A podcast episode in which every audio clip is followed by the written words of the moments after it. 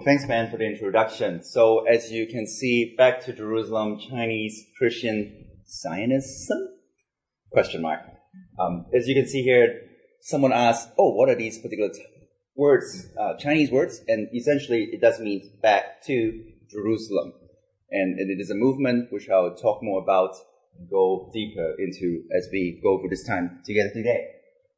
But before that, I just want to give you a little bit more about my background. You can tell now with that introduction to I'm Chinese. So okay, that gives me maybe some credibility on this particular topic. Uh, but a little bit more about me, just uh, just give you a sense of who I am. Uh, so we'll start with that introduction. Uh, just go through the agenda of what we're going to talk about today. We're going to define what exactly some of these things are, because some of you mentioned to me, look at the title, what's happening? Uh, but also the big idea about what I'm going to, to, present on. Like, if there's like one thing that you got out today, what might that be? Uh, and then we're going to look through some historical uh, sources from back in the day and even today to help us see, yeah, how is that big idea supported? And then afterwards, at the end, perhaps, if time allows, let us have some time talk about, yeah, what may that look like here in Vancouver today, uh, in terms of all things related to what the title may, may be talking about. So a little bit about me. Uh, name's Peter Cheung. It's been introduced. Uh, born in, if you may, British Hong Kong. Uh, today, as you know, uh, Hong Kong's sovereignty has been transferred to the People's Republic of China. Uh, but when I was born, gives you an idea when I was born, it was still a British colony. And then in 2004, uh, well, I immigrated and, and come back to, I guess, the sovereignty, if you may, uh, in the country that is Canada. And, and by this time now, I think half my life has been spent in Hong Kong and just a little less is spent here in Vancouver. It gives you a sense of how I am without putting it on here. Uh, it has done me a world of good to come to Vancouver. Uh, after coming to Vancouver, through a high school friend of mine, I came to the Westside Baptist Church, which is, um, like I said, uh, in Marpole. Um, some of you may remember uh, for a number of years, even at St. John's, there's something called the Operation Christmas Child, uh, which is the shoebox collecting all kinds of goodies and then get sent off. But the first stop uh, that these boxes have been, uh, at least for a number of years in the past, is our Westside Baptist Church. So sometimes I see some folks, oh, you guys are from St. John's, as they come and bring in the boxes. Uh, last year, though, we shifted our focus. Uh, there is a modular housing uh, that was built, and, and now we actually target our gifting to that spot instead. So, so that's a bit about us and our relation with St. John. Uh, in 2005, I became a Christian. I didn't grow up in a Christian home. In fact, uh, my parents at that time, if you may, uh, were non-religious. So I was the first to be baptized in 2006. And then I have been serving there, uh, even during university. I went to UBC. I will talk about that more in a moment. And then in 2017, I become one of the interns. Uh, as a baptizo, um, so what exactly happened? Uh, this Baptist guy, yeah. Well, uh, in 2008, St. John was uh, um, having a TIZO running and all that, and then at that time, the trainer saw there's an opportunity to work with campus ministry. Uh, in particular, in nowadays was uh, Campus for Christ. Some of you may have heard of it as Campus Crusade for Christ. Now it's called Power to Change. Name changes. Uh, but it is through that particular contact point that I was in touch with Baptizo. And also, over the years, since, uh, even after graduating from university, I stay in contact. Some of you may be at Meet the Apprentices Nights. Uh, yeah, if it were not a Tizo, I must say I probably won't be doing this right now in, in the school and whatnot and what exactly I might be doing instead. Oh, very important. Before I talk about what I do, this is my family, uh, dad and mom, and my sister in the middle, a younger sister. Uh, so they are currently, um, I would say, all Christians now.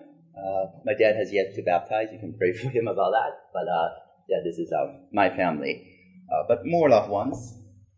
Um, this is a picture from yesterday, actually. Uh, this is me and my girlfriend here. Uh, it's also my aunt and uncle. Um, as you may see, though, uh, this is VGH. Um, if you may remember her in your prayers, um, she is approaching her end of life. Uh, so we visited her yesterday.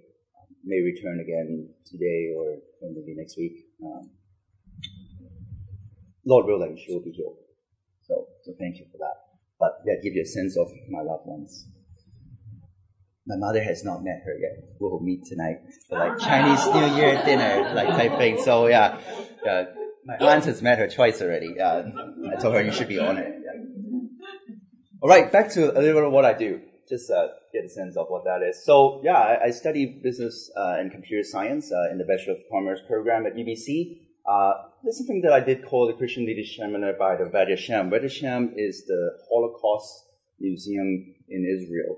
Uh, it was a bit random, to be honest. I, I, was in missions fest, I was talking to people, and then ended up I had that opportunity uh, to get a sense of what that world is about and have some context with, with some people. It, it has shaped a little bit of my views on how these things are seen on, on both sides, I think, and, and partly some of my interest on this topic has to do with uh, attending this seminar. I will talk um, more about it um, maybe in the Q&A session. Um, Grad CS, that's the diploma program Regent. I started doing that part-time while I was working. Uh, and then right now, as I mentioned, I'm finishing my Master of Divinity. Uh, a bit of work though. Um, with my uh, bachelor degree, what kind of makes sense was working in telecommunications. So if it weren't a TESOL, I'd probably still be doing that, I must say. Uh, but at the same time, uh, throughout the years, uh, other than doing stuff at the church, there's a bit of theater that I, I get take part of. Uh, uh, one of Regent's courses is actually uh, an arrangement to to get some exposure to the Pacific Theater as well. And then I myself have been with uh, Fountain Theater Christian Society and see a colleague here at Regent College, if you may. yeah, there's the interface for between science and faith. so with my I guess skills in the business and computer science area, just helping out a little bit with the website um, in terms of the promotion and strategy. So that's a bit about me. There's a lot. Uh, I should move on to the topic. So as you can see, the interest is, I mentioned the seminar and the fact that I'm Chinese myself and, and my passion for missions uh, through my days in campus ministry, it has really contributed to why I wrote um, this seminar or, or learners exchange back to Jerusalem is it Chinese Christian Zionism? But definitions are important. What exactly do I mean? Christian Zionism. Uh, I know some of you might have some exposure to it, uh, maybe in ways similar than if I did, or or maybe on the other ways. Uh, you have met some people and they seem to be really passionate about this. Sometimes it could be, whoa, what's happening? Um, so the definition here is is is an is a level of activism and a belief among Christians, um, in particular evangelicals, that the return of the Jews to the Holy Land, in this case Palestine, and Israel today, and the establishment of the state of Israel in 1948 were in accordance with Bible prophecy. And, and this lead to a few things. This lead to, yeah, activism in what kind of area? It may lead to lobbying with governments. Uh, it may lead to a lot of financial aid. Uh, given to, say, orphan and children, which are uh, and uh, widows in, in the land of Israel. Uh, this may even be a little bit combative to the point that oh, it will try to try to silence the other voice at times as well, um, because both sides, whether it is the Israeli end or Palestinian end, they may be very for and against, and, and sometimes you just decide to see a bit more reconciliation. Uh, but Christian Zionism, in this case, then, is Christians' involvement that's motivated especially by the fact that they think, oh, you know what, like Jesus is gonna come back to Jerusalem, like, and there's maybe all these things that's going on in the city at that time. Let's make that kind of setup ready for Jesus. So it does involve some form of biblical uh, interpretation, uh, hermeneutics, and, and, and reading for people to be informed in this idea. Um, but here today, we are not to exactly judge, say, oh, this is all right, this is completely wrong. I, I don't want to bring that view. I want to bring a more balanced view. I think both people on uh, both sides actually would agree on some of the potential issue of Christian Zionism. What would those things be? Uh, there's an aspect of emotionalism. Uh, this is a topic that excites a lot of people. Uh, sometimes this may involve uh, a visit to the land of Israel today. Uh, they, they see some of the things that goes on there. It's snowing, by the way. Um, sorry, it's a distraction. They, they go to the place there and, and they see, wow, this is so amazing place. This is land protected by uh, this particular government and this is where Jesus walked, where is he going to return? And then they get this very strong sense of emotion. Let's make something happen. Uh, but sometimes that would cloud the judgment of sound reading of the Bible, perhaps, or maybe some of the ethical decisions that they may have made. Um, maybe just because, oh, this is related to Jerusalem, maybe we can tweak a little bit about how uh, we live out the Bible's um, teaching. So, so that's one aspect. And spiritual heroism as well. Uh, of course, this is very epic story we have read. Of course, one could argue too, like in the Bible, sometimes you thought those are heroes, but wow, these people are really heroes? Um, we identify with those stories very well. And sometimes in this activism, that is Christian Zionism, um, it, it has that same effect on people as well. That spiritual heroism. Oh, I'm doing something for God. Amazing. I'm like an apostle. Well, you know what? You don't just get that in Christian Zionism, don't you? You, you get it in perhaps all kinds of causes as well. Uh, so one should be careful. And, and Christian Zionism does do this sometimes uh, to people. And lastly, fundraising controversies. I think because of the nature of Zionism, uh, Christian Zionism, it does draw quite a lot of funding um, among Christians. And, and, and sometimes I think Christians may not be the most careful when, when it comes to evaluating uh, what the cost is about and, and how the money is distributed, or is it the most appropriate stewardship of their financial resources? And Christian Zionism, because of the money they they really draw, it, it, does lead to some kind of controversies, especially when some of these uh, ended up being distributed to rabbinic Judaism's hands, and then actually end up being used against the cause of Christianity. Um, yeah, it can get a bit tricky. So I'm not saying all the donations are bad, but sometimes one should be more careful. And this is some of the issues around Christian Zionism. And, and both sides would recognize this. I think whether you are for uh, Israeli state today or you're a little bit more like conservative around that idea, whether, oh, okay, that's great that they have a state, but maybe it's not necessarily what the Bible says. Like you can have both views, but most people in this circle both circles would agree, yeah, some of these things do appear as if in any other course, uh, but in, our, in this course particular, needs to be careful. So I spent some time in terms of defining what that looks like. Uh, I'll give you an idea of why this is relevant and how are we're seeing some of these today. Oh, President Trump. Yeah. that guy. Um, so President Trump, as you know, made a very at that time, controversial move, uh, and, and it still get debated sometimes, of moving the embassy of the United States and ambassador from Tel Aviv, uh, which is kind of where everybody is at, uh, back to Jerusalem, in the sense that recognizing this is the Israel state's capital. Uh, this is very controversial because uh, there is this agreement and ceasefire almost in a sense, uh, between the Israeli uh, state and, and the Palestinians, and they try to figure out maybe a two-state solution or some kind of reconciliation, if possible, or some kind of agreement. Uh, but when the United States make a move like this, they're like siding with Israel and uh, denouncing the rights of the Palestinian, perhaps, in the process. But Donald Trump is motivated by the evangelical vote. Um, that is from usually the Republican side and, and the Bible Belts of America. So this is kind of one shape of Christian Zionism's influence on, on politics. Uh, but I'm giving more political examples here. Guatemala, Paraguay, Honduras, uh, these are U.S. allies, and they basically ended up following suit, doing the same thing, moving the embassy. Uh, this has been occurring for the last year. Uh, but this is not just a North American thing. Uh, Austrian Vice Chancellor uh, Heinz Christian he too uh, had voiced that we, we, we should support the state of Israel in this sense. Yeah, this is maybe not necessarily Christian Zionism, but you, it is certainly influenced by that aspect. And this is not just people in power. Uh, Dutch anti-Islam party uh, for freedom leader. Uh, there too, they have this support for Israel that they say, oh, maybe we should do such a move as well. Uh, and, and back to here in Canada too, uh, our own uh, candidate for the Conservative Party. Uh, at least last year, he pledged that with the new year coming, with the election coming, maybe things will shift. But but this was at one time his uh, his campaign promise. So it is it, quite an issue out there as well, um, and so it's still relevant to us today. But what about in the East, right? We talk about like okay, North America and Europe, that's West. What about in the East?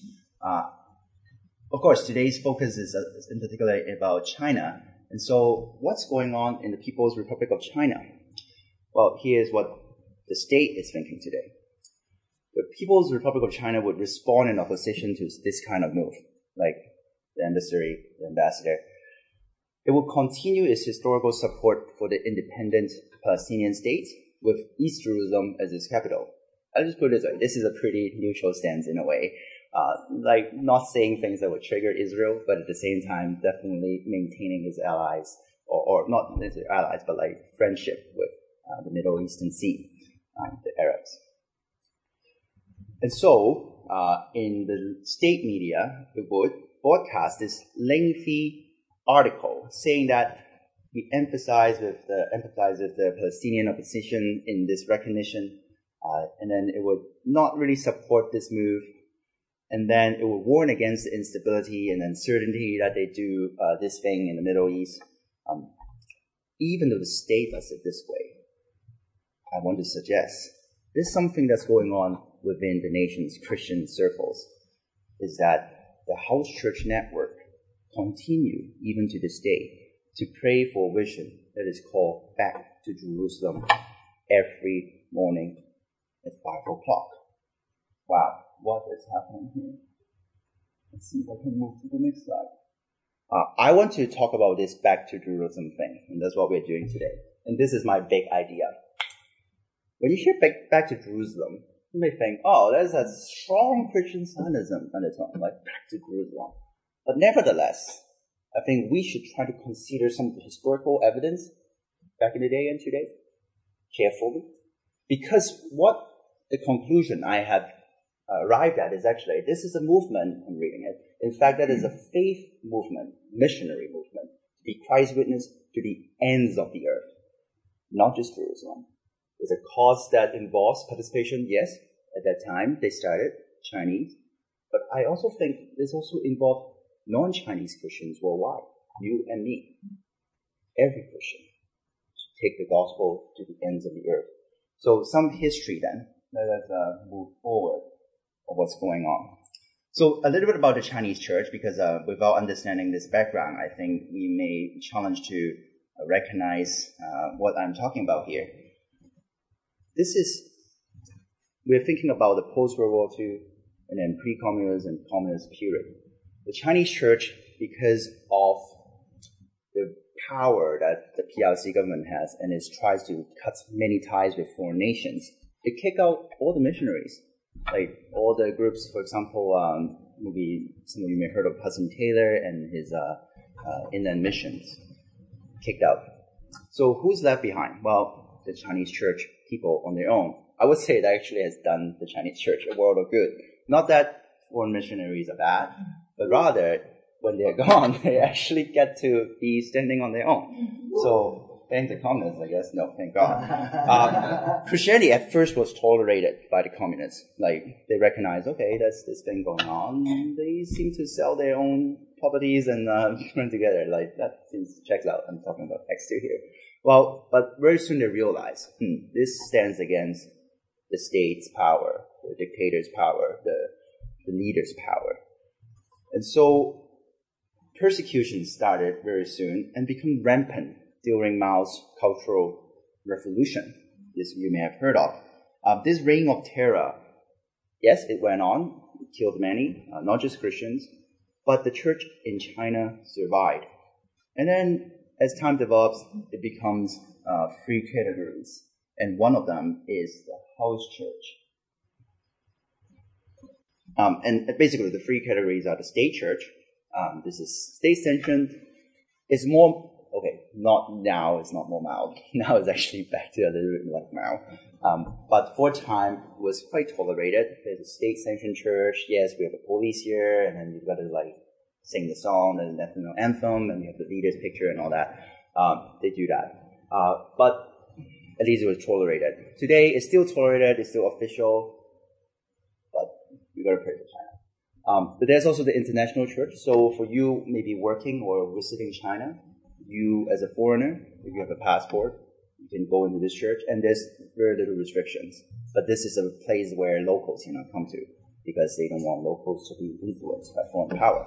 And then lastly, we have this house church, which is this underground church that does not register with the government, that is essentially, in a way, illegal. But they meet together recognizing that Jesus is Lord. And, and therefore, um, the state that tries to stand against him, they, they, they need to make a stand and say, hey, I need to agree with this. So it is around this house church that the Back to Jerusalem movement was born. A little more information.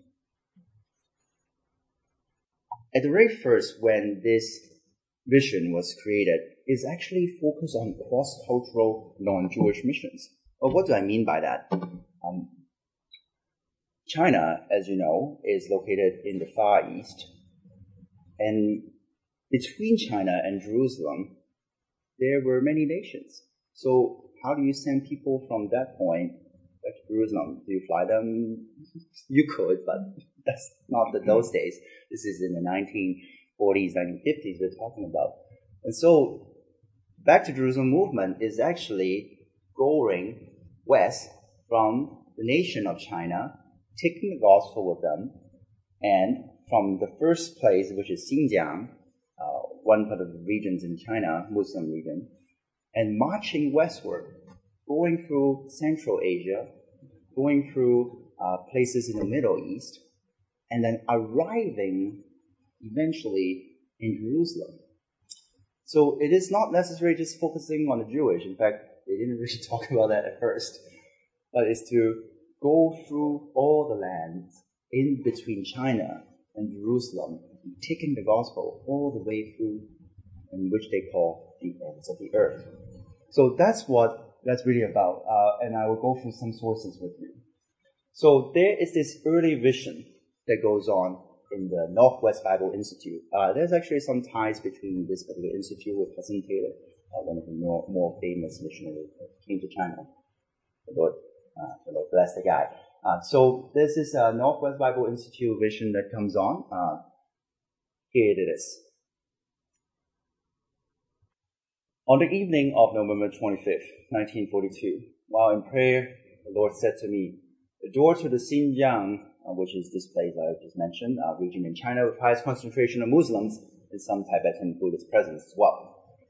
The door to Xinjiang is already open. Enter and preach the gospel. When this voice reached me, I was trembling and fearful and most unwilling to obey, because I did not recall a single time in the past when I prayed for Xinjiang myself.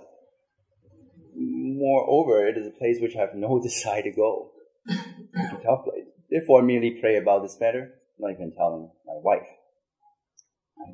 Such was the leader uh, at that time who who, who began this uh, this movement. Next slide. There you go. There's no mention in Jerusalem in the beginning, but it was with time passed by. As he fasted, as he prayed, in the same name that uh, the band of the Lord revealed the verse of the scripture of my heart, the gospel of the kingdom shall be preached to all the world, a witness to all nations, and then the end shall come. And the Lord said, since the beginning of the Pentecost, uh, this is him accounting for or what he heard. The pathway of the gospel has spread for the greater part in a westward direction. From Jerusalem to Antioch to all Europe, from Europe to America, and then to the east, and from southeast of China to the northwest, which is where they were. Until today, from Gansu and westward, it can be said there's no firmly established church. So this is like this part of China, and then this is the nations between China and Jerusalem we're talking about. And in fact, it was quite an unreached place of the world. Very, uh, very strong in Buddhism, very strong in Muslim and Hinduism. You may go westward from Gansu, which is where they were. preaching the gospel all the way back to Jerusalem. It finally showed up uh, after some time. And caused the light of the gospel to complete the circle around the dark world.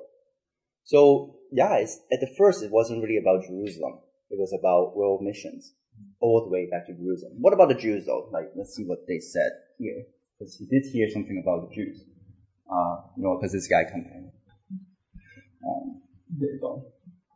Well, I said the section of the territory, Xinjiang, is under the power of Islam, and the Muslims are the hardest people to reach the gospel.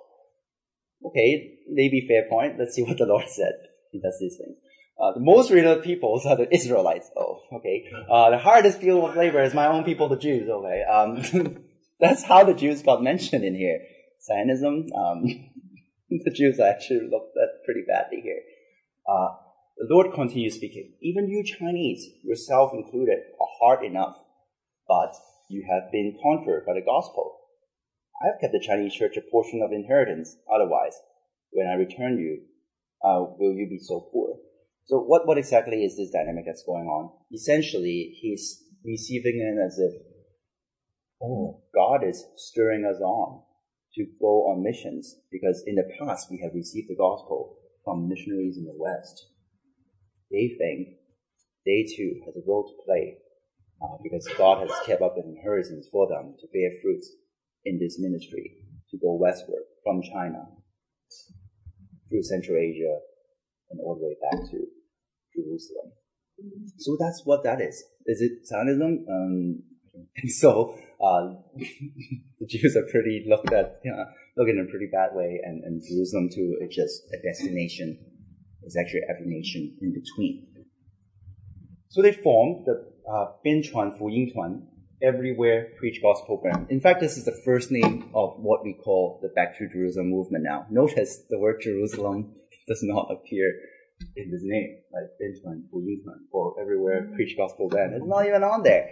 Uh, in fact, the very name Back to Jerusalem was coined by one of the Western missionaries. At that time, like this is, by the way, this is, uh, I didn't put a on here. At first, they were under the war, like in the Northwest. So they were still like fighting Japan at the time. Uh, so foreign missionaries are not kicked out yet.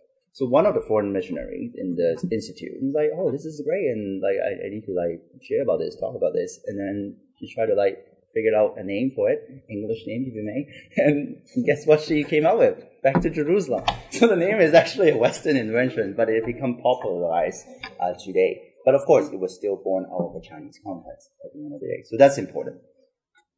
So based on what I just evaluated, yeah, it's it's not exactly a Christian Zionism movement as we know it. However, I do want to say a few things. Um, because as it's kicked off, 1946, there's a constitution. It listed what are the countries that they're going to reach, and then they and then they get started really quickly right away. Um, I must say, even though this is not necessarily Christian Zionism at that time, it still suffered from some of those issues that I mentioned earlier, whether it's emotionalism, the spiritual heroism, or the fundraising controversies. Because, you know what, most movements are plagued with some of those things in some shape or form. So as they kick, uh, kicking off the Back to Jerusalem movement, yeah, they marched some young people in there very quickly, right away. Let's take a look, uh, what some of those uh, things that they talk about. They mentioned we're going to be an international, uh, sorry, interdenomination and but not anti-denominational group of workers of the gospel in provinces of Chinese borders and countries beyond uh, on the Asian borders. Uh, they look to the Lord alone for all financial supplies. What does that mean? Uh, that means, uh, and, and, actually, Hudson Taylor's group uh, now today OMF also do this. Is they would say uh, we are not going to ask for donations. Well, you know what? By saying that alone, is actually kind of manipulative sometimes. Um, so that's part of where the controversy sometimes would come in. Um, but that's their policy. Oh, we're not going to ask for donations.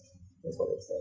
Uh, and then it will go words like, the time for the work has arrived. Open faith warfare. Like, we are in a spiritual warfare for sure. But some of this language, as you read maybe some of the sources, you recognize, yeah, there's a bit of like spiritual heroism going on, a lot of emotions. Alright. Calling the church to prayer and spiritual warfare on behalf of Back to Jerusalem Evangelistic Band and enlisting volunteers for the service of the great work. So even though he's not there to ask for donations, he did go around trying to do a lot of recruiting. Uh, and he keep on mentioning that particular line, uh, yeah, we look to the Lord alone for financial supplies. And in fact, a lot of funding is coming in, which is a great thing because people recognize the importance of this. But I think some of the practices in those times, yeah, it could be troublesome. Um, let's go to the next slide here. A bit more evaluation. Um, as I mentioned, some of these things can still be controversial. In fact, you look at the first early years of uh, the Jerusalem movement, the missionaries are not very well trained. Um, they are not patient enough to stay around to learn the language uh, at first. Uh, the equipment are not very good. Um, you could say they want to save money, which is great, but they like ride camels, uh, which today we kind of consider as a touristy thing to do. Um, definitely can't look at it that way though. Like at that time, things are definitely a bit different. But you can get some as you read some of these stories uh, in the book. Um, you could tell, oh, okay, yeah, they could definitely do a better job compared to what we know today in terms of how to approach missions. So that's a bit of the evaluation on back in the day, back to Jerusalem. What about today? Um, I just said, today, does, does it have similar issues in these areas? I would say, in some sense, it still have that. Uh, in fact, some of these may even be amplified. Uh, today, the Back to Jerusalem movement uh, is still strong, uh, still going on, and it has become a big thing promoted by the house church. Some of the stories that I sort of mentioned, like oh, going around, trusting the Lord, and or riding camels, it actually becomes some of the, the big stories that they tell. It's like, oh, oh my God. I get a bit emotional here. Uh, it's some of the emotionalism and, and the spiritualism that continue to this day. Uh, and, and some of those stories, yeah, you, you could actually really argue they could have done a better job. Uh, but it becomes some of the stories used to encourage people at times, which could be problematic. Um, it's been expanded. The scope is now to the 1040 window, which is a term that was uh, in the last century, and it, it has really catch on. Uh, and some of you uh, beyond uh, the Jerusalem movement may even have heard of this.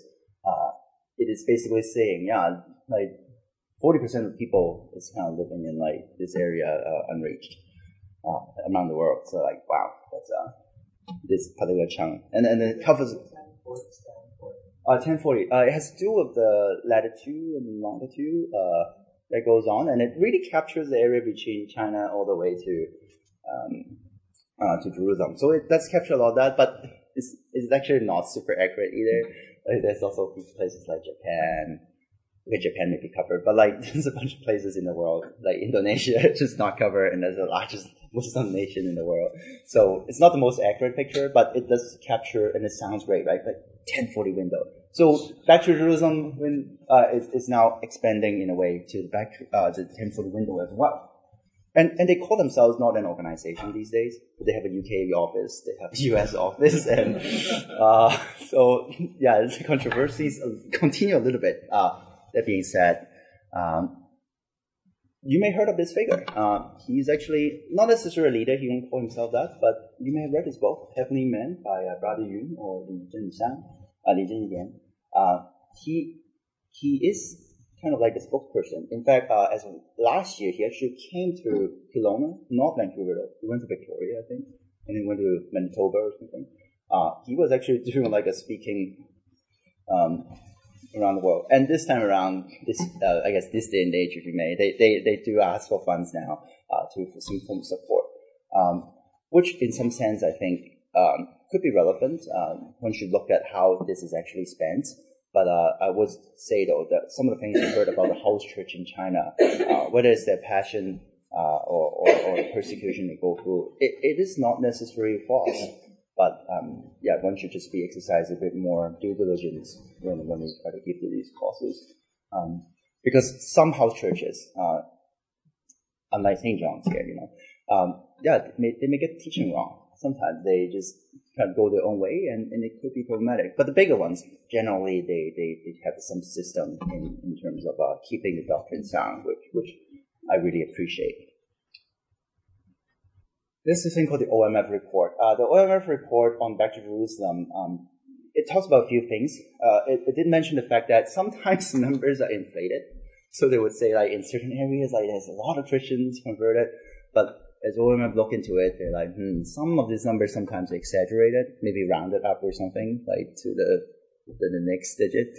Um, it, it's it's not very good, uh, but the growth is there. It just maybe not as fast as sometimes you're hearing.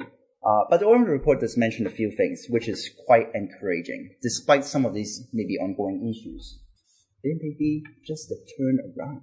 Because why is that the case? Um, a few reasons. First of all, there's this thing called the Silk Road economic belt in 21st century maritime Silk Road trade, global trade strategy. Uh, in Chinese, very easy. It's just 一带一路. there, there you go. this is so mouthful, but it just goes forward. Um, what is that? Well, China, since the Cultural Revolution and everything, it, it has boomed a lot in terms of its economy. That's quite, quite a proven fact. Uh, because of that, it leads to a few things. These two people, young people, being way more trained in universities, colleges, and, and trade. That's a good thing. It prepares the church, the Chinese church, for missions. Another thing is China is now actually making a lot of economic ties with these nations, especially those in this 1040 window or this pathway back to Jerusalem. Of course, mind you though, some of this can be quite problematic. Like, for example, Sri Lanka, they built some infrastructure for them and then put them in great national debt. So I don't know if those people like Chinese people that much. Uh, so it's not perfect, but we're seeing a lot of things that China is doing around the world and it gives a lot of opportunity. Oh, I'm going to work there as an engineer. But guess what? This guy's also Christian. Is he a missionary? Yeah, he is a missionary. Is he going back to Jerusalem? Yeah, he's on the way there. Uh, he's serving in one of those places. Uh, another thing related to this is that over all these years, I think the Chinese church have learned the importance of prayer, and, and especially after the persecution that comes through. In a way, yeah, the Cultural Revolution, but, but there's also another wave with Deng Xiaoping um, in the 89 uh, Tiananmen Square aspect. And then there's also what they're going through now with Xi Jinping being the secretary and, and, and the strong policy he has against religion, not Christianity in particular. Earlier today, I mentioned praying every day at 5. Well, there's actually a song for that. Uh, and as a Chinese church gather, 5 a.m., not everybody, okay, but as many Christians gather at 5 a.m. and pray for this vision. I think the Lord is moving, and He is sending people to go back to Jerusalem to take the gospel to the ends of the earth. So that's what it looks like today. Definitely still have some of those issues, but the Lord is working. He is on the move. Now this is the last thing I just want to mention. This is not part of the scope. I want to mention there are a few things in terms of Chinese advantage in outreaching to the Jews. Uh, so again, back to Jerusalem is not about reaching Jews, but I do want to mention this because one should not confuse this with Zionism. This is not Christian Zionism or Chinese Christian Zionism, but it's really a unique advantage that the Chinese get when they outreach Jews. What are those things? Well, guess what? Uh, guess who was really um, uh, victim who, who was a victim in the Second World War? Well, there's a Holocaust, as I've learned. Um, and in the East, or the Pacific Theater, well, there was one nation who was taking a lot of punishment from the Japanese. Well, that's Korea, so kudos to those guys. Pretty tough. The Chinese too, they, they, they were also a victim in the Nazi regime. Um, that's identity that we share. Uh, because the Japanese doesn't like the Chinese, uh, oh, too. They want to replace that. So just as the Nazi wanted to kill the Jews, uh, Japanese pretty much wants to kill the Chinese too. Maybe not in the same part, same ways, but both sides have that shared experience. Uh, Jewish people love Chinese food. In fact, Christmas Day, if it hits a Sabbath, Chinese food. I don't know why, but it's just a thing. Well, because it's usually a bit more kosher. As long as you don't order pork dish, we don't put cheese in our dishes. Not often anyway. So you don't have the problem of like meats and cheese, which is pizza or hamburgers. And they're like, great, we can eat this. This is kosher. Yeah, it's a thing. um, what else? Uh, this guy I met. Uh, this is in the uh, Holocaust Museum. Um, yeah, Albert was a survivor, and, and, we were talking, and he it counts some of his experience in China as that oh Chinese people no anti-Semitism. That's what he said. I'm like oh. That's what he said. Chinese people, you know, anti-Semitism. Uh, his experience in China is like, oh yeah, like, they love Jewish people. Why, why, why may that be the case? Um, one may agree that uh, Jewish people around the world usually they, on average, anyways, they enjoy a bit more economic success when it comes to starting business, or maybe because of their profession. Uh, when they don't have a land, they end up being like lawyers and whatnot, and, and some of these have really um, make them quite economically successful.